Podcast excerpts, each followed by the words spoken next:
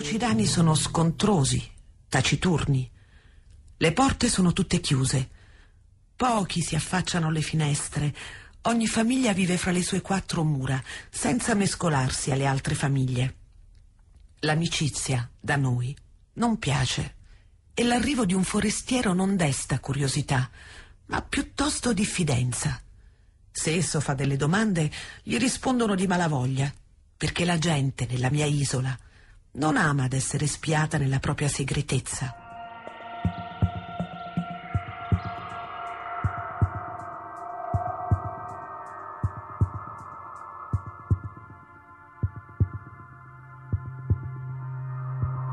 Le nostre riparazioni si basano specialmente sulle barche da diporto.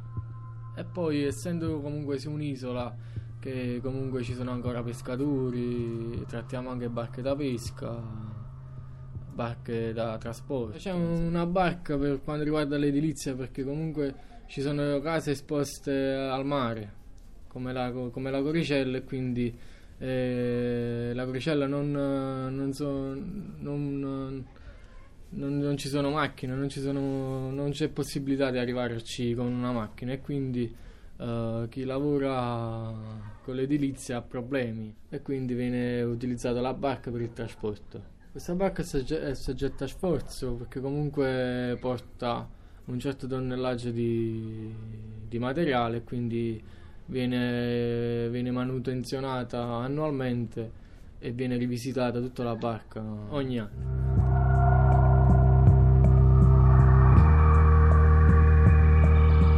Quasi tutte le barche che sono state costruite tipo 30-40 anni fa hanno problemi sull'opera morta della barca, cioè la parte, quella che è stata fuori all'acqua, è l'opera morta, mentre l'opera viva è quella immersa nell'acqua.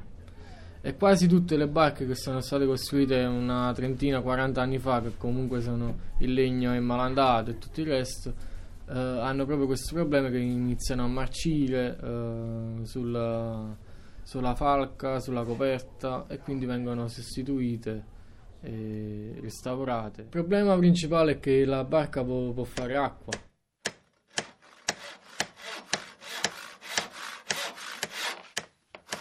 Costazione, anche se magari la barca ha bisogno di una nuova inchiodatura, perché comunque con gli anni la barca, il chiodo tende a consumarsi, essendo un chiodo sempre, anche se zincato, ma comunque di ferro, comunque tende a rovinarsi con la corrente galvanica e tutto il resto. E quindi ogni 10 anni si fa questo lavoro di inchiodatura della barca.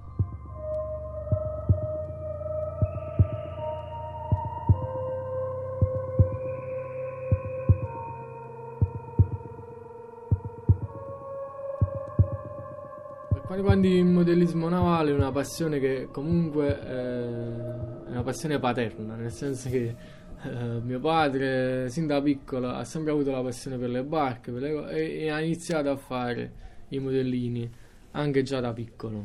Io, per esempio, ho iniziato a fare modellini non per dare soddisfazione a me, ma per dare soddisfazione a mio padre, nel senso, a dire anche io lo so fare, nel senso che. E quindi ho iniziato a fare questi modellini, che poi alla fine mi sono ritrovato. Piace anche a me e li faccio con piacere.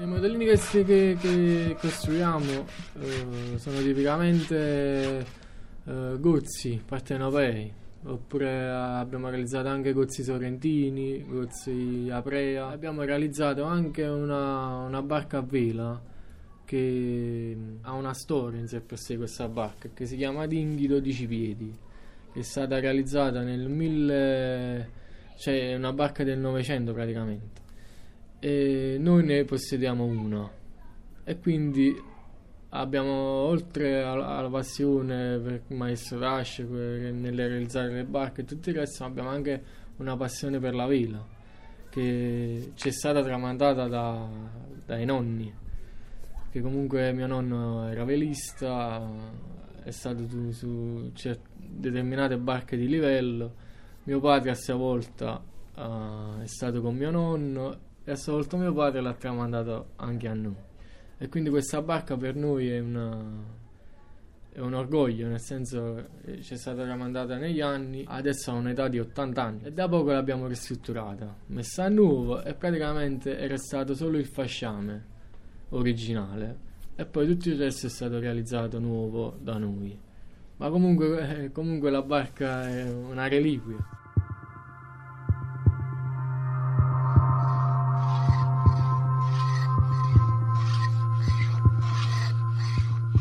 Il modellismo su scatola di montaggio è molto semplice, basta solo seguire uno schema e il modellino è fatto. Ma quando una cosa è artigianale, è fatta a mano, è tutta un'altra storia. C'è una serie di passaggi che il modellismo su schema non ha, nel senso, se devo realizzare un modellino per esempio di un gozzo sorrentino oppure un gozzo aprea, per come la facciamo noi, facciamo il disegno su un pezzo di legno, lo ritagliamo a scafo intero e gli diamo la forma esterna della barca a tutto il pezzo di legno che è stato tagliato.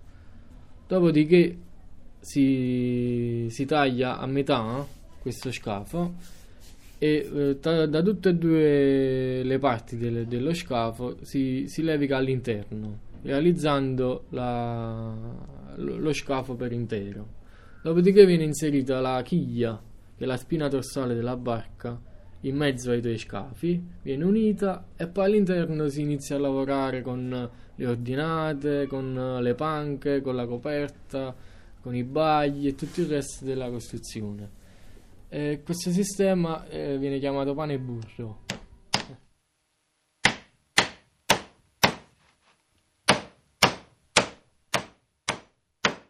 C'è un'altra tecnica realizzata da noi, che praticamente si fa sempre lo scafo e si disegna su pezzo di legno, si dà sempre la forma esterna della barca. Dopodiché vengono fatte tutte le sezioni delle varie ordinate e questo scafo a metà viene tagliato in modo trasversale, ricavando tutte le ordinate. Dopodiché si fa il passaggio su carta di queste varie ordinate, ottenendo anche l'altra facciata della barca. Una volta ottenuto tutte le varie ordinate, si fa la sezione trasversale della barca e si innestano tutte le ordinate sulla questa parte trasversale. Dopodiché si realizzano tutti i vari listelli esterni alla barca, ricavando anche le linee d'acqua e le linee del fasciame.